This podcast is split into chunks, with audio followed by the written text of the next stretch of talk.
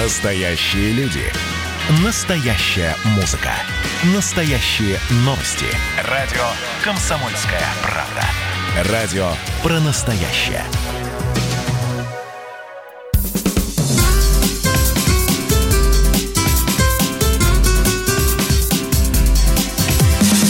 Программа с непримиримой позицией. Вечерний Мордан.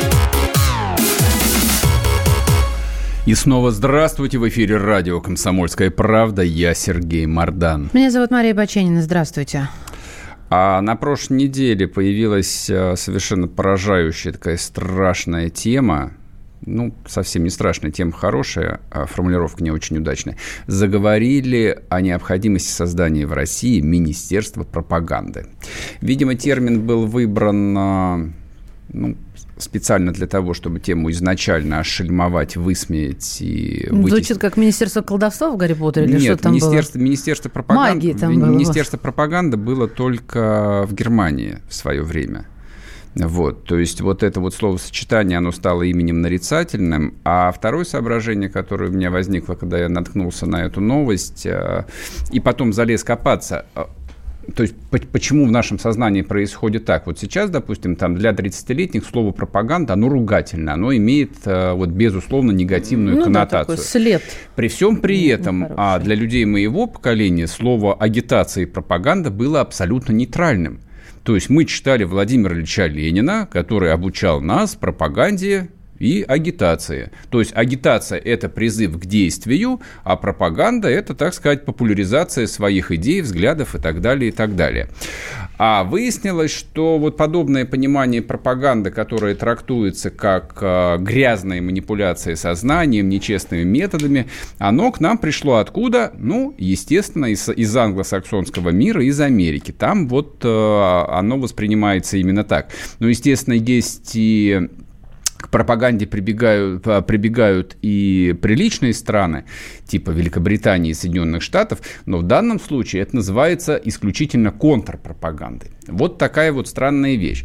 Но возникает вопрос, а пропаганда нам нужна или нет? Я считаю, что она везде нужна и всегда. Для чего? Ну, для того, чтобы формировать или влиять на национальную идею, например. У нас нет национальной идеи, вот, вот в чем проблема. Этим да, она и должна для начала заняться. А а я вот для себя сформулировал следующие ответы. А, не знаю, мне тема просто показалась достаточно глубокой и перспективой. А где я вижу необходима именно государственная пропаганда, системная, а, там, долгосрочная, рассчитанная не на год, не на два, а лет на 20. Это, безусловно, область культурной политики, исторической политики, национальная политика, а также контрпропаганда внутри страны и пропаганда России за рубежом. То есть все это у нас в принципе есть, но занимаются этим десятки организаций. Ну, самое известное ведомство, которое, в общем, пытается быть идеологическим, пропагандистским и которое в этом обвиняют, это Министерство культуры. Причем стало оно таковым а, при Владимире Мединском. До этого, в общем, Минкульт сидел тихонько осваивая осваивал бюджеты и ни на какие лавры идеологов никоим образом не претендовал. Мединским был, Мединский был крайне амбициозным человеком. Он, в общем, практически в первый год а, своего руководства культурой заявил, так сказать, а, либеральной клаки о том, что снимать фильмы про Рашку-говняшку вы теперь будете только за свои, вот, от чего его начали ненавидеть, ненавидят до сих пор и будут, видимо, ненавидеть до самой его смерти, дай бог ему долгой и счастливой жизни. А но к Мединскому, собственно, вопросов а, и претензий осталось не меньше, даже после того, как он стал об этом говорить всерьез, потому что деньги получали там совершенно странные, странные продюсеры на, мягко говоря, не очень патриотическое кино. Если Сталин а, обсуждал сценарии с Эйзенштейном и говорил, как бы нам снять Ивана Грозного или Александра Невского, или что пришло время снять э, «Веселых ребят», потому что народ должен быть счастливым, да. то российский Минкульт э, конца десятых годов снимал «Елки-1», «Елки-2», «Елки-3», «Елки-4», «Елки-6». Они снимались на государственные деньги. Это не имеет ни малейшего, никакого, ни на один процент отношения к государственной политике в области культуры. Как ну, поскольку никакой государственной политики в области культуры нет, поэтому вот э, возникают такие странные нет, почему вещи. Же? Давайте почему мы ты про... тогда фильмы, не, э, которые являются пропагандистскими, не перечисляешь? Например? Ну, то же самое, те же самые движения «Вверх», «Экипаж», вот этот ремейк. Все? Это все пропагандистские. Все, два нет, почему? фильма. А, «Легенда номер 17», Три, хорошо. три фильма. Ну, Так. ты «Елок 6» перечислил, да? Да, я «Елок 6» перечислил, именно «Лед», так. «Лед 2», Это все, уже 5. это все коммерческое А потом, кино пошло. да, секундочку, да все кино коммерческое. Смотри, ну хорошо. Должно я- быть как минимум, я- я- чтобы идти на самоокупаемость. Совершенно не обязательно. Кино не обязательно должно быть коммерческое. Государство смотреть. государство может давать деньги, я уверен, государство может давать и должно давать деньги таким а, всемирно известным режиссерам, как Сокуров, кино которого будет заведомо убыточное, потому что вкладывать деньги в того же Сакурова, не Сокуров, Сакурова, это то же самое, что вкладывать деньги а, в популяризацию России за рубежом. Вот по какому ведомству это могло бы идти. То есть сейчас там а, Минкульт, он должен вроде бы как вложить бабки и вернуть их, и поэтому возникают претензии. А если бы этим занималось Министерство пропаганды и говорило, мы будем давать деньги самым перспективным, самым А кто известным их будет выбирать, самых перспективных известных? Какой-нибудь культсовет? Культсовет. Ну и кто будет Культсовет. входить в этот культсовет? Я бы мог войти. Да, Ой, нет, боже, нас сохрани. Тогда Вот, кино, это кино не будет, ребят. Кино не будет. Скорее всего, две трети того кино, которое снимается, однозначно не будет. А тех, кто его снял, я бы отправил во внутреннюю тюрьму Лубянки, чтобы там им дали по пятнашечке для начала. музыкантов не добрался. И музыкантов, да.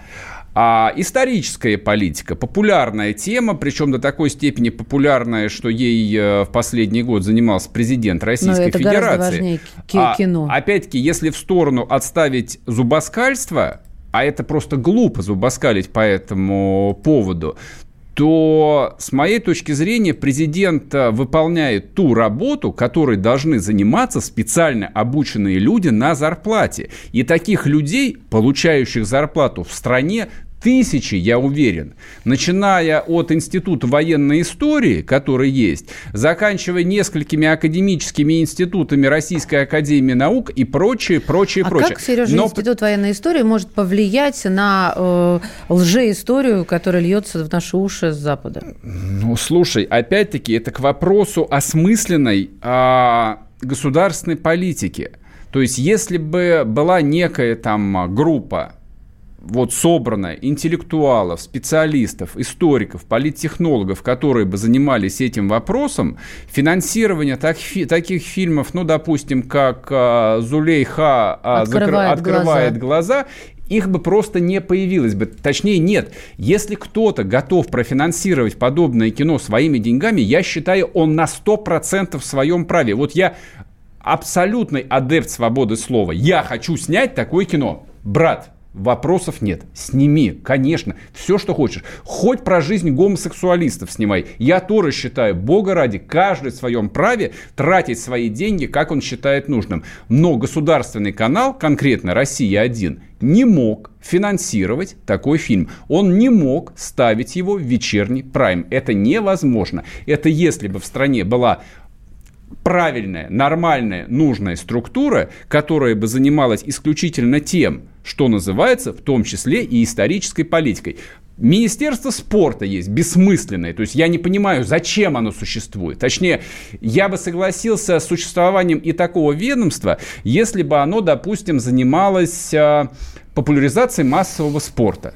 И выходил бы там раз в год министр на трибуну Государственной Думы и рассказывал бы нам, мы а, вовлекли в занятия хоккеем 2 миллиона пацанов. И девчонок. Девчонки тоже играют в хоккей. Все бы браво, молодца, отлично.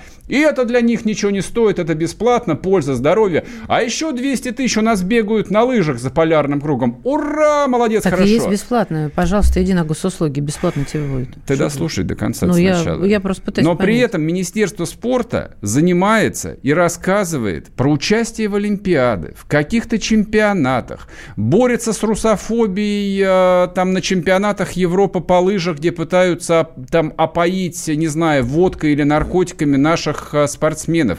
Я не понимаю одного, при чем здесь мы? То есть, если мы рассматриваем большой спорт как часть государственной пропаганды, а его именно в таком ключе надо рассматривать, ну тогда этим и нужно заниматься с точки зрения государственной пропаганды. А кто будет олимпиадами заниматься тем, чем ты сказал, нельзя заниматься? С олимпиадами, значит, я просто напомню, товарищ, товарищ Сталин ни в каких олимпиадах не участвовал, например, считал это довольно ну, бессмысленным и другое. дорогостоящим. Время, времена всегда другие. Удобная Хорошо, позиция. если сейчас а, нам нужно участвовать в олимпиадах, то mm. давайте мы соберем а, сборные там по пяти или по десяти видам спорта, где мы можем завоевать золотые медали.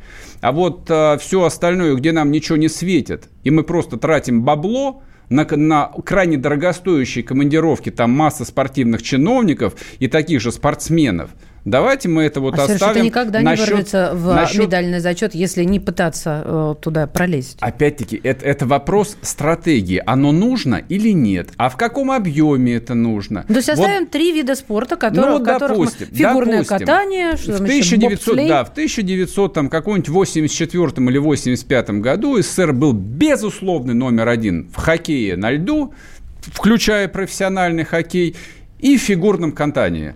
Ну. Это что, было мало? Да это было зашибись. То, что мы не умели играть в какой-нибудь керлинг, прости господи, это вообще никого не интересовало. Не, ну ты, ты понимаешь, а ты все красишь а черно-белым. Играть... Ну что-то на, настольный я, теннис сюда вспомнил. Я говорю о том, что действительно государственная пропаганда – вещь объемная, и заниматься ей нужно по-серьезному. Продолжим после, перег... после перерыва.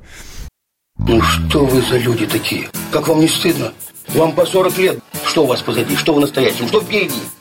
Опомнитесь, пока не поздно. Вот вам мой совет. Ведущие нового утреннего шоу на радио «Комсомольская правда» уже совсем взрослые люди. Но ведут себя порой. Особенно, когда собираются все вместе. Они обсуждают, советуют и хулиганят в прямом эфире – с понедельника по пятницу. Начинайте день вместе с программой «Взрослые люди». Ведущие Тутта Ларсон, Валентин Алфимов. Стартуем в 8 утра по московскому времени.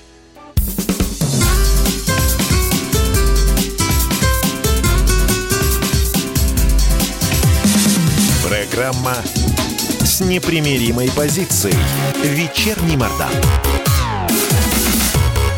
Снова здравствуйте! В эфире радио «Комсомольская правда». Я Сергей Мордан. Здесь Мария Баченина. Обсуждаем совершенно безумную тему под названием «Нужно ли России Министерство пропаганды?» Вот тут, соответственно, в чате. Кстати, вы можете тоже писать в чат по телефону WhatsApp Viber 8 967 200 ровно 9702 или заходить в трансляцию в Ютубе и там тоже писать, что вы думаете по этому поводу. Нужно нам одно большое министерство, которое будет заниматься идеологией, или пусть э, этим занимаются там два десятка разных агентств, министерств, департамент и так далее, и так далее, и так далее.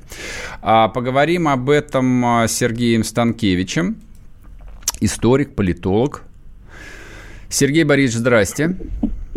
Здравствуйте. Здравствуйте. Вам, вам попадалась на глаза вот эта вот э, идея о том, что Россия решила все свои проблемы и осталась только проблема создать Министерство пропаганды? Ну, такая публикация мне не попадалась. А что думаете про знаю, идею? Как в истории возникали Министерства пропаганды и чем это заканчивалось? Вы хотите сейчас про германский рейх рассказать? Ну, в частности, и про это. Давайте, да. давайте про Россию. Бог с ним, с германским рейхом. Россия нам как-то ближе. Вот было у нас полностью идеологи- идеологизированное государство, и там, в общем, а, к слову, пропаганда все включая нас с вами, относились вполне нейтрально. Оно нейтральную коннотацию имело. Ну, лет там 30-35 назад. Это потом нам рассказали англосаксы о том, что это ужасно, ужасно, ужасно. Вот сейчас у нас даже в Конституции написано, что государственной идеологии не существует, но при этом идеологией занимают, пытаются заниматься разные ведомства, ну, так, как они ее себе представляют. Мы в предыдущей части с Марией поговорили о том, что у нас Минкульт пытается, пытается заниматься идеологией, Минспорта, а Министерство печати, не знаю, как оно сейчас называется, тоже там управляет э, какой-то печатью. А не думаете вы, что, в общем, государству либо нужно вообще из этого выйти, что вряд ли, либо консолидировать скудные ресурсы, в том числе и человеческие? Э, ну, во-первых, по Конституции у нас не запрещена идеология, в том числе и государственная. Запрещено какую-либо идеологию объявлять законом общеобязательной. Мгм. Вот это действительно запрещено. А э, в принципе идеологии могут существовать. У нас идеологическое многообразие записано в Конституции. А государственной может быть идеология э, тех партий, которые победили на выборах. Побеждайте на выборах и проводите в жизнь свою идеологию. Э, что касается э, того, нужна ли идеология, безусловно, нужна. Э, и э, идеология должна только выражаться э, в каких-то внятных действиях последовательных государства по формированию, например, национального исторического сознания. Мгм. Это важная составляющая идеологии. И в целеполагании. То есть мы должны, государство должно внятно объяснять, куда мы идем, что мы строим, зачем мы это делаем, зачем мы это делаем вместе. Э, Вот такие вещи должны существовать обязательно, как же. Сергей Борисович, а действительно ли для... так важно, вот как то, о чем вы сейчас говорили, наша репутация за рубежом, наше реноме России, вот, которое уже там, говорят, аж на 30 место спустилось Да, там же, там же поменяли э, целого руководителя. Теперь э, внук, да, да, внук Примакова возглавил Россотрудничество. Кроме того, что он внук, мы, в общем, про него ничего больше не знаем. А я, честно говоря, не понимаю, вообще нужен, нужна такая структура или нет. Э, Структура обязательно нужна, потому что э, это уже не э, вопрос выработки идеологии, это продвижение нашего влияния э, за рубеж, влияние на не столько на государство, на государство зарубежное мы влияем с помощью МИДа, и там у нас э, мощный лидер э, Лавров Лавров. на этом деле. А вот на общественность зарубежную, э, на зарубежные элиты, на э, э, зарубежные какие-то культурные, интеллигентные круги э, мы влияем другими средствами, должны влиять.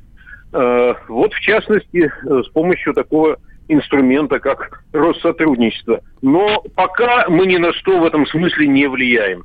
Вся наша пропаганда супер активна внутри страны, а за рубежом ее не воспринимают, и там она абсолютно неэффективна. Ну, и проецировать за рубеж свой выгодный стране образ э, у нас пока не получается. Ну, у нас есть э, совершенно, в общем, э, успешный кейс под названием телеканал Rush Today.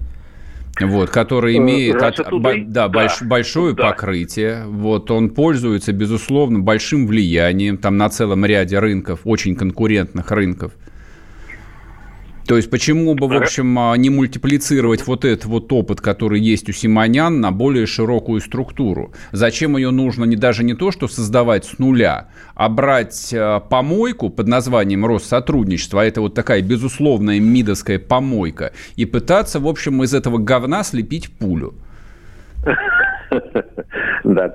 Значит, э, э, дело в том, что Russia Today – это э, голос государства российского. Да. Э, Вот. Э, И э, это всем очевидно, это не скрывается, и хорошо, что это прямо понятно. То есть российское государство само о себе рассказывает э, зарубежной аудитории. Э, И понятно, что существует ниша, э, которую таким образом Russia Today заполняет.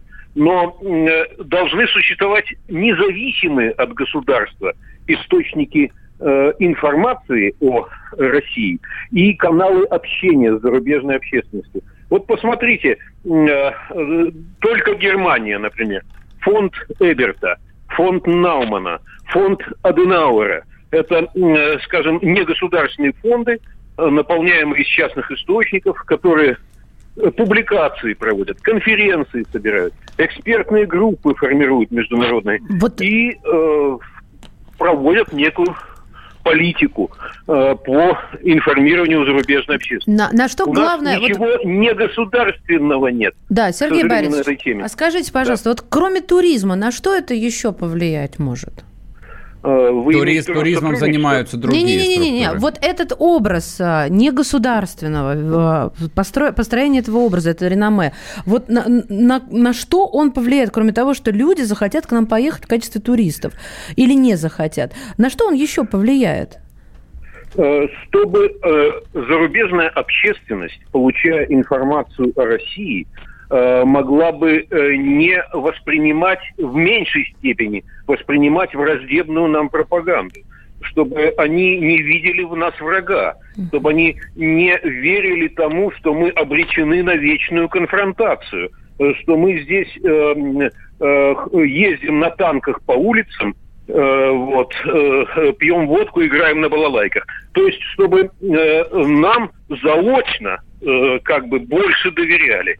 Вот этим всем и должно заниматься такие негосударственные каналы мягкой силы. Понятно. Но Ясно. пока не занимаются. Понятно. Сергей Борисович, спасибо большое. В эфире у нас был Сергей Станкевич, историк-политолог. Говорим о необходимости, страшное дело, создания Министерства пропаганды. А Скатились о том, что было бы неплохо распустить Россотрудничество и на его месте сделать что-нибудь более дееспособное. Но, скорее всего, ничего не получится. Вернемся после перерыва. Не уходите.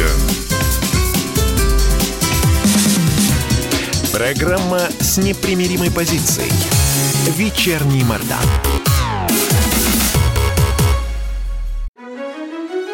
Георгий Бофт. Политолог, журналист, магистр Колумбийского университета, обладатель премии «Золотое перо России» и ведущий радио «Комсомольская правда». Авторскую программу Георгия Георгиевича «Бофт знает». Слушайте каждый четверг в 17.00 по московскому времени. А Что такое деньги по сравнению с большой геополитикой? Мы денег тут не считаем.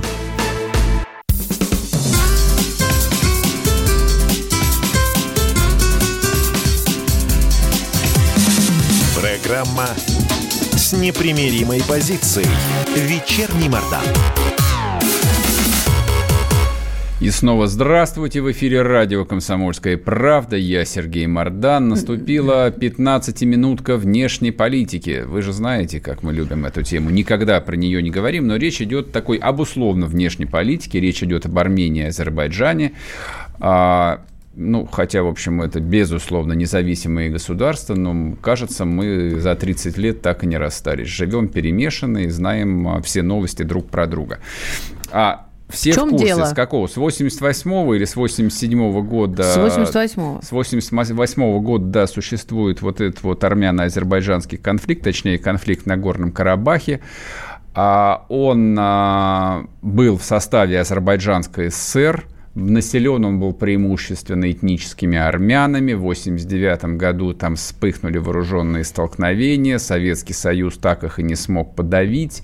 И, в общем, вот эта непризнанная республика так и осталась непризнанной, э, хотя, в общем... Ну, объявила о Да, выходе об- из состава да, Азербайджанской естественно, ССР. объявила из выхода из СССР. Там была, в общем, такая небольшая, ну как небольшая, была вполне, Война. се- вполне себе большая война, в которой обретший независимость Азербайджан потерпел поражение, и Карабах, соответственно, остается независимым. А несколько десятилетий все было относительно мирно, то есть если и возникали какие-то перестрелки, то, в общем, эпизодически, редко, мы про них там и не слышали. А вот случилось э, там... Ну, серьезное такое да, ЧП на за- границе. Да, заметное ЧП на границе, погибло несколько человек, какое-то количество раненых, и стороны обмениваются э, Залповым огнем, ну не залповым, а Пока что артиллерийским. пропа- пропагандистским теперь залповым огнем. Сегодня выступил с комментарием а, посол Азербайджана в России Палат Бельбюляглы. Не буду его читать целиком, перескажу. Он сказал так, что не может такое до бесконечности продолжаться, что богатая, успешная страна, обладающая боеспособной армией, не может до бесконечности мириться с тем, что большая часть ее территории отторгнута врагом, и в конце концов, в общем, типа будет война. Для посла, я бы сказал бы так, э, рисковато прозвучало. Хотя он А и для бывший- артиста? Хотя и бывший артист, но, в общем, рисковато немножко.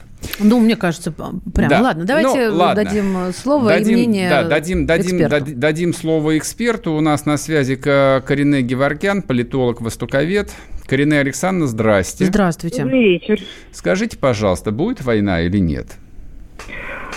Вот давайте посмотрим. Я разбираю факты для того, чтобы не впасть в эмоции. И, как вы понимаете, при моем происхождении обвинения в ангажированности... а Я думал, что вы украинка на самом деле. Да, мне были бы крайне неприятны, иначе я потеряла бы свой статус эксперта. Поэтому я обращаю внимание только на факты.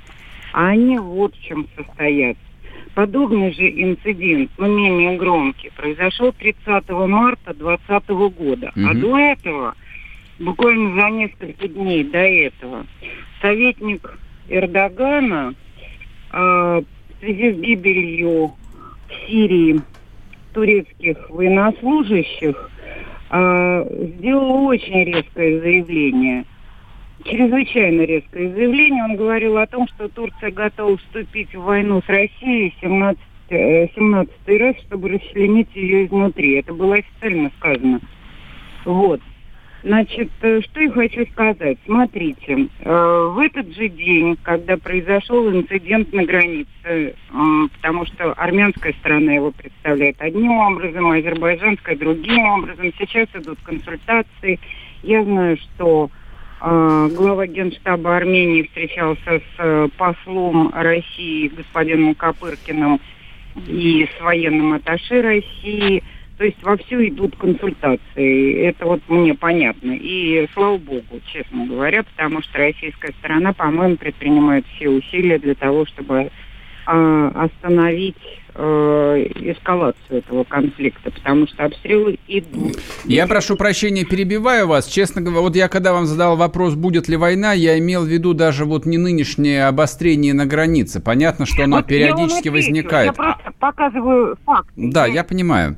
Знаете, как это самое в анекдоте про Чукчу, тенденция, однако. Мгм. Значит, э, вот э, в феврале было такое резкое очень заявление в адрес России со стороны советника Эрдогана, очень резкое, а, о том, что в России 25 миллионов мусульман, и мы разваливаем страну изнутри. Это было очень грозно, очень неприятно. 30 марта 2020 года вооруженные силы Азербайджана открыли огонь по селу Беркабер, в той же самой Тавурской области. Это вот э, тоже те же места, где сейчас произошел инцидент. Так что это не первое столкновение. Я понимаю. Проблема Нагорного Карабаха, она имеет э, не военное решение или нет? Вот о чем речь. Знаете, мне представляется, что проблема Нагорного Карабаха э, имеет, безусловно, и не военное решение, но учитывая то, что Эрдоган стремится развязать, э, терпя неудачи в Ливии и в Сирии, Мгм. А я замечу, что именно в этот же день, то есть 12 числа, беспилотники бывшей Джабхат Ан-Нусры, которая полностью вооружается турецкой стороной, обстреляли авиабазу Хмеймим. И я не вижу случайности в этих двух фактах, понимаете? Я не вижу случайности совпадений. И мгновенная реакция, надо сказать, турецкой стороны, э, которая вовсю э, призывает к боевым действиям, прямо скажем, Азербайджан, а, э, мне представляется очень любопытно. Я правильно понимаю, что вы говорите о том, что вот эти вот столкновения, они напрямую инспирированы Турецкой республикой? Думаю, да. А если бы, Более не, было, а того, если бы я- не было Турции, то что, был бы мир и дружба? Ну, дружбы бы не было, а мир возможно. Ну, 30 Конечно. лет назад там, в Потому общем, я... прошу прощения, 30 Да. лет назад никакой Турции как фактора там не было даже близко. При этом азербайджанцы и армяне друг друга резали просто с иступлением необыкновенным. Я помню это время. И Хаджалу я помню. Ну, Худжалу я много материалов отсмотрела, поэтому... Я это к тому, что как бы это взаимные Стоп, стоп, стоп. претензии. Есть версии, я рассматриваю версии каждой стороны, понимаете? Никогда нельзя рассматривать версию только одной Корене, стороны. я, я, я, я не про это сейчас. Я это к тому, что война, а, как, ну, скажем так, градус ненависти высочайший со- с обоих сторон. Я вот о чем толкую. И Турции в 88 году как фактора никакого не было. И в 89-м его не было, и в 90-м его не было. А сейчас он вдруг А в появился. 91-м уже появился, и в том числе на Северном Кавказе, замечу я вам. Потому что первая чеченская тоже не без турецкого фактора прошла. Давайте говорить правду. И аресты э, турецких э, агентов, а также объявление некоторых организаций, например, братьев-мусульман, да, э, в России как террористических, это что же не, не, не случайно произошло. Поэтому у Турции есть интерес. Я сейчас в данном случае никому не выношу. Не-не, я понимаю. Я, я ваше мнение и спрашиваю. Скажите, пожалуйста, ну хорошо, у Турции есть там интересы. А России-то в чем там интерес? А, где конкретно? Ну, вот Скажите, на этой территории, в, в, в Нагорном Карабахе конкретно. Ну, в, в Закавказье, да. Нужно этот вопрос задавать российским военным или политикам. Но я считаю, что в любом случае Россия развивает отношения с Ираном, угу. и любое, любая минимизация российского присутствия в Закавказье, а там только база, как вы знаете, есть, то вторая база в Армении, угу подорвет это сотрудничество, поскольку, поскольку в Иране есть своя антирусская партия, которая может поднять голову в этом случае. А зачем России Поэтому... база в Гюмри вообще в принципе нужна? С какой целью? была нужна когда-то. Сейчас я думаю, что с воен... нужно говорить с военным экспертом. Если я угу. правильно понимаю, что учитывая современные военно-технические прорывы э, в России, может быть, как опора эта база и не нужна. Возможно, угу. и с военной точки зрения, сугубо с военной точки зрения, но нужна с политической. А с, поли... а, с поли... а с политической в чем интересно? Я... Знаете как, я даже по-другому поставлю вопрос. Зачем вообще Армения России нужна? Вот сейчас, в 2020 году? Да вы знаете, в общем, по большому счету, может быть, России в принципе никто не нужен. Почему? Нет, а... Азербайджан большой экономический партнер, у нас граница общая.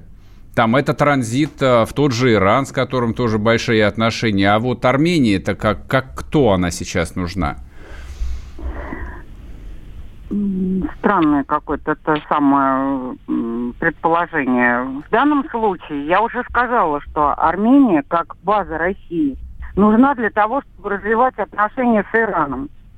Россия заинтересована в, в развитии стратегических отношений mm-hmm. с Ираном. Напомню, что в декабре, по-моему, вторые военно-морские учения в Персидском mm-hmm. заливе прошли. Мы развиваем свое сотрудничество с Ираном. И любое убывание российского присутствия в Закавказье, э, если Россия уйдет из Армении, а mm Россия не потеряет с военной точки зрения ничего. Но политически потеряет.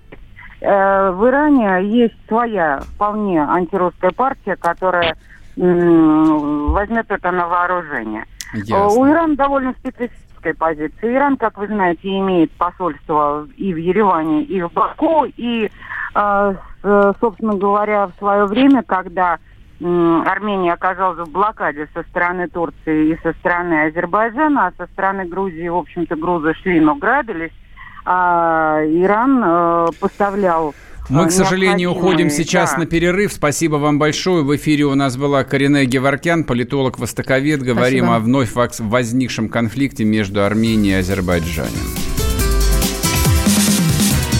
Программа с непримиримой позицией. Вечерний Мордан. Когда армия. Состояние души. Военное ревю на радио «Комсомольская правда». По вторникам и четвергам полковник Виктор Баранец метко стреляет словом. Победа и победитель – это для нас свято. Если вам поплевать на это хочется, то это на соседнюю радиостанцию. А полковник Михаил Тимошенко подает снаряды. Вся правда о настоящем и будущем наших вооруженных сил. Ну и немного армейских байк. Медведя можно научить стрелять из автомата. В прямом эфире. Слушайте и звоните. Военное ревю. По вторникам и четвергам в 16.00. По московскому времени. Никто не уйдет без ответа.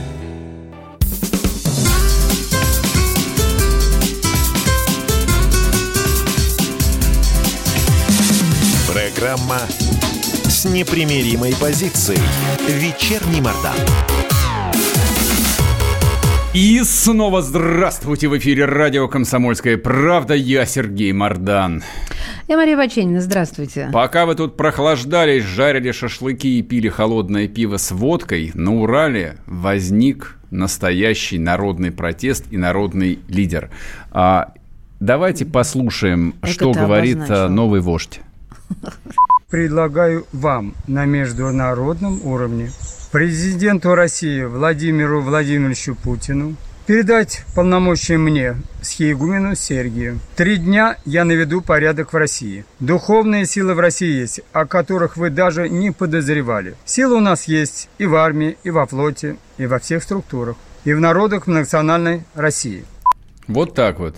То есть э, вот те, кто там... От но- удивления икать начну. Да, те вот, кто э, вчера и сегодня ныл в автозаках, что их э, проклятые менты вяжут и не дают им выходить в одиночные пикеты, вы, ребят, подумайте об Сейчас альтернативе. Серега будет теперь говорить, не про Сталина вас нет, Да, а Сергия нет. на вас нет. Если бы сейчас схиегумен Сергий сел бы где-нибудь в Александровской Слободе с опричниками, то вы бы уже на кольях бы дрыгали бы ногами бы. Недолго, правда. Вот. А так вы наслаждаетесь, э, так сказать, э, преимуществами Смотри. э, западного образа жизни и подлинного народа власти. И Ведь когда-то есть опыт, когда-то а, господин Романов, он а, и юридическое образование получал, и в армии ведь служил. Да. Да, и в милиции И работал. хорошо. Смотри. Так он знает, как жизнь Он знает, устроена. как дело Он делать. говорит, в три дня навел бы порядок. Значит, смотрите, если а, немного... м, Нет, совсем не шутить я не могу по этому поводу. Да Ну, ты начал с сарказма, так не, уж никакого, не, не сходи. не, никакого Ой, сарказма. да не Значит, надо нам смотрите, ре- тут. речь идет о схиегумене Сергии, который э, является основателем и был наместником а, Среднеуральского женского монастыря, который он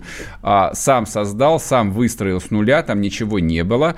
А, был церковный суд, который его лишил сана, но при этом он продолжает находиться в этом а, монастыре, всех посылает за гору, ни местная власть, а, ни церковное начальство ничего с ним сделать не может, потому что окружен он сторонниками, которые, я так понимаю, жизнь за него готовы положить. Это редкий достаточно для России случай, когда а, государственная власть сталкивается с людьми, которые, в принципе, ничего не боятся. Вот они, правда, ничего не боятся. И что с этим делать? Ну вот что? Ну, там больше не государственная, все-таки церковная власть. Что, государство ему только претензию одну Я думаю- предъявило в клевете, ну, не в клевете, а в, это, в фейках.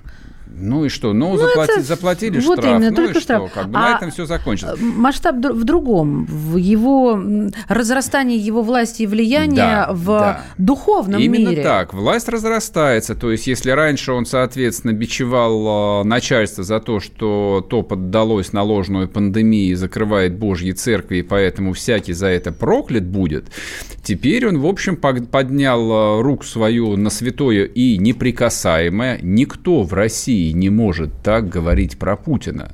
На самом деле, ну правда, без последствий.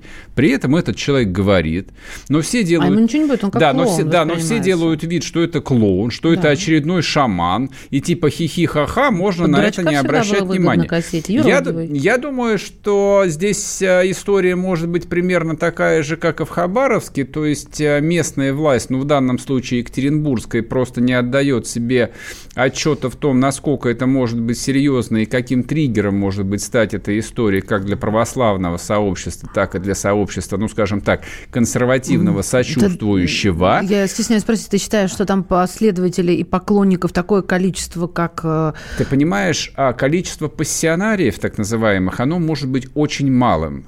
А Сережа, из них слово «пассионарий» знает э, по, рук- по пальцам одной руки, может пересчитать. апостолов было всего 12 изначально. И они были неграмотными пастухами и рыбаками. И только один был мытарь. Матфей, который умел читать и писать. А видишь ты, как завернулось. Вот то же самое и здесь. То, что их там 10, 20 или 100 человек, а ты просто посмотри на стены этого монастыря. Этому монастырю сочувствуют, Сколько поддерживают. вложено, да, Люди средств? с таким финансовым ресурсом, что Фургал по сравнению с ними нищая басота. И то он на дыбы поставил целый край. А люди, которые построили этот монастырь, это мультимиллионеры. И они за свои деньги могут вооружить, в том числе Какой это, смысл небольшую уральскую армию, если на то пошло. Я сейчас не занимаюсь Ну ладно, ладно, да, конспирологией.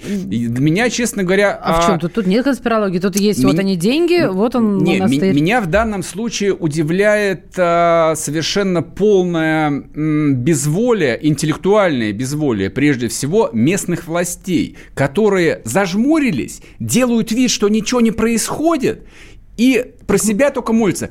Господи, пронеси. Господи, пронеси. Так может оно и правильно так. Пусть он, э, меньше пусть внимания, удар больше хватит, успеха. Пусть он успокоится, пусть его в дурку заберут, потому что если его в дурку не заберут, то их поснимают завтра. То есть, когда завтра там очнутся, Сергей, все скажут, погоди. ребят, подождите, а вы на что смотрели? А, церков- что им делать-то? А я сейчас тебе скажу, церковное Росгвардию начальство, там посылать? местный митрополит, епископ скажет, подождите, мы, письмо мы, мы писал. свою работу сделали, мы его сана лишили, я ему написал открытое письмо, где осудил. Дальше дело органов внутренних дел, потому что у нас... А что ему инкриминировать? Оскорбление Ничего. власти? То-то и оно. А как власть? Он никого Он не никого не оскорбляет. Он оскорбляет, вполне да. по- политкорректно говорит, что народ за нас нужно Нет, он даже навести этого не говорит. Он говорит, дайте мне власти, я наведу порядок. Нет, он нет, ну Выдвигается. это маленький кусочек. Он там много чего сказал. Он сказал, что да, Путин и патриарх должны к нему приехать и покаяться на минуту. Для начала. Для начала они Не должны слышали, покаяться. не было. Вот, значит, этого шамана, который шел там то ли из Тувы, то ли из Бурятии, мало того, что его сопровождали там 30 э, съемочных групп, вот, к его потом э, повязали и отправили в дурку. Ну, типа шаман, как бы... Что такое шаман? У нас он, в любом, в любом цыганском таборе там 10 шаманов-колдунов, никто их не трогает. А здесь целый, хоть бывший, но схиегумен, на минуточку, человек известный, человек влиятельный, во влиятельной среде, потому что православная среда. Вы не забывайте об этом. Я же понимаю, что вы живете типа там а, в обществе, где церковь отделена от государства. Это она у вас в голове отделена. Это очень влиятельная группа. И вот в этой влиятельной группе происходят, в общем, довольно необычные события, на которые по какой-то причине никто не обращает внимания. И это перекликается в том числе и с тем куском нашего эфира, где я говорил о том, что в стране нету структуры, которая занималась бы идеологией. Потому что если бы были такие люди, безусловно, они бра- обратили бы на это внимание и, И зада- стал бы новый Распутин и у нас зада- появился бы. Да, да, проблема была в том, что русская, Российская империя не смогла адекватно отреагировать на появление Распутина. Вот в чем проблема. И закончилось Кто все интеллигенция на это. него и не смогла закончил- нормально отреагировать. Все не смогли, церковь не смогла отреагировать, Да, ну интеллигенция это- это даже. не отреагировала. И все за это расплатились потом десятками тысяч расстрелянных и, бут, и бутовским полигоном. Вот чем расплатились за это. Вот имея а, такую Тогда, может, не историю, надо, может, имея надо такую запереть, историю, по-моему, всем пора нужно? научиться включать мозг. До завтра, друзья До мои, завтра. пока. Программа с непримиримой позицией. Вечерний Мордан. Андрей Ковалев. Простой русский миллиардер. В авторской программе «Ковалев против». Против кризиса. Против коронавируса. Против паники. Против кнута, но за пряники. Я расскажу вам, как спасти свои деньги и бизнес в эти непростые времена. Помните, миллиардерами не рождаются, а становятся. Ковалев против. На радио «Комсомольская правда». По будням с 10 вечера до полуночи по московскому времени.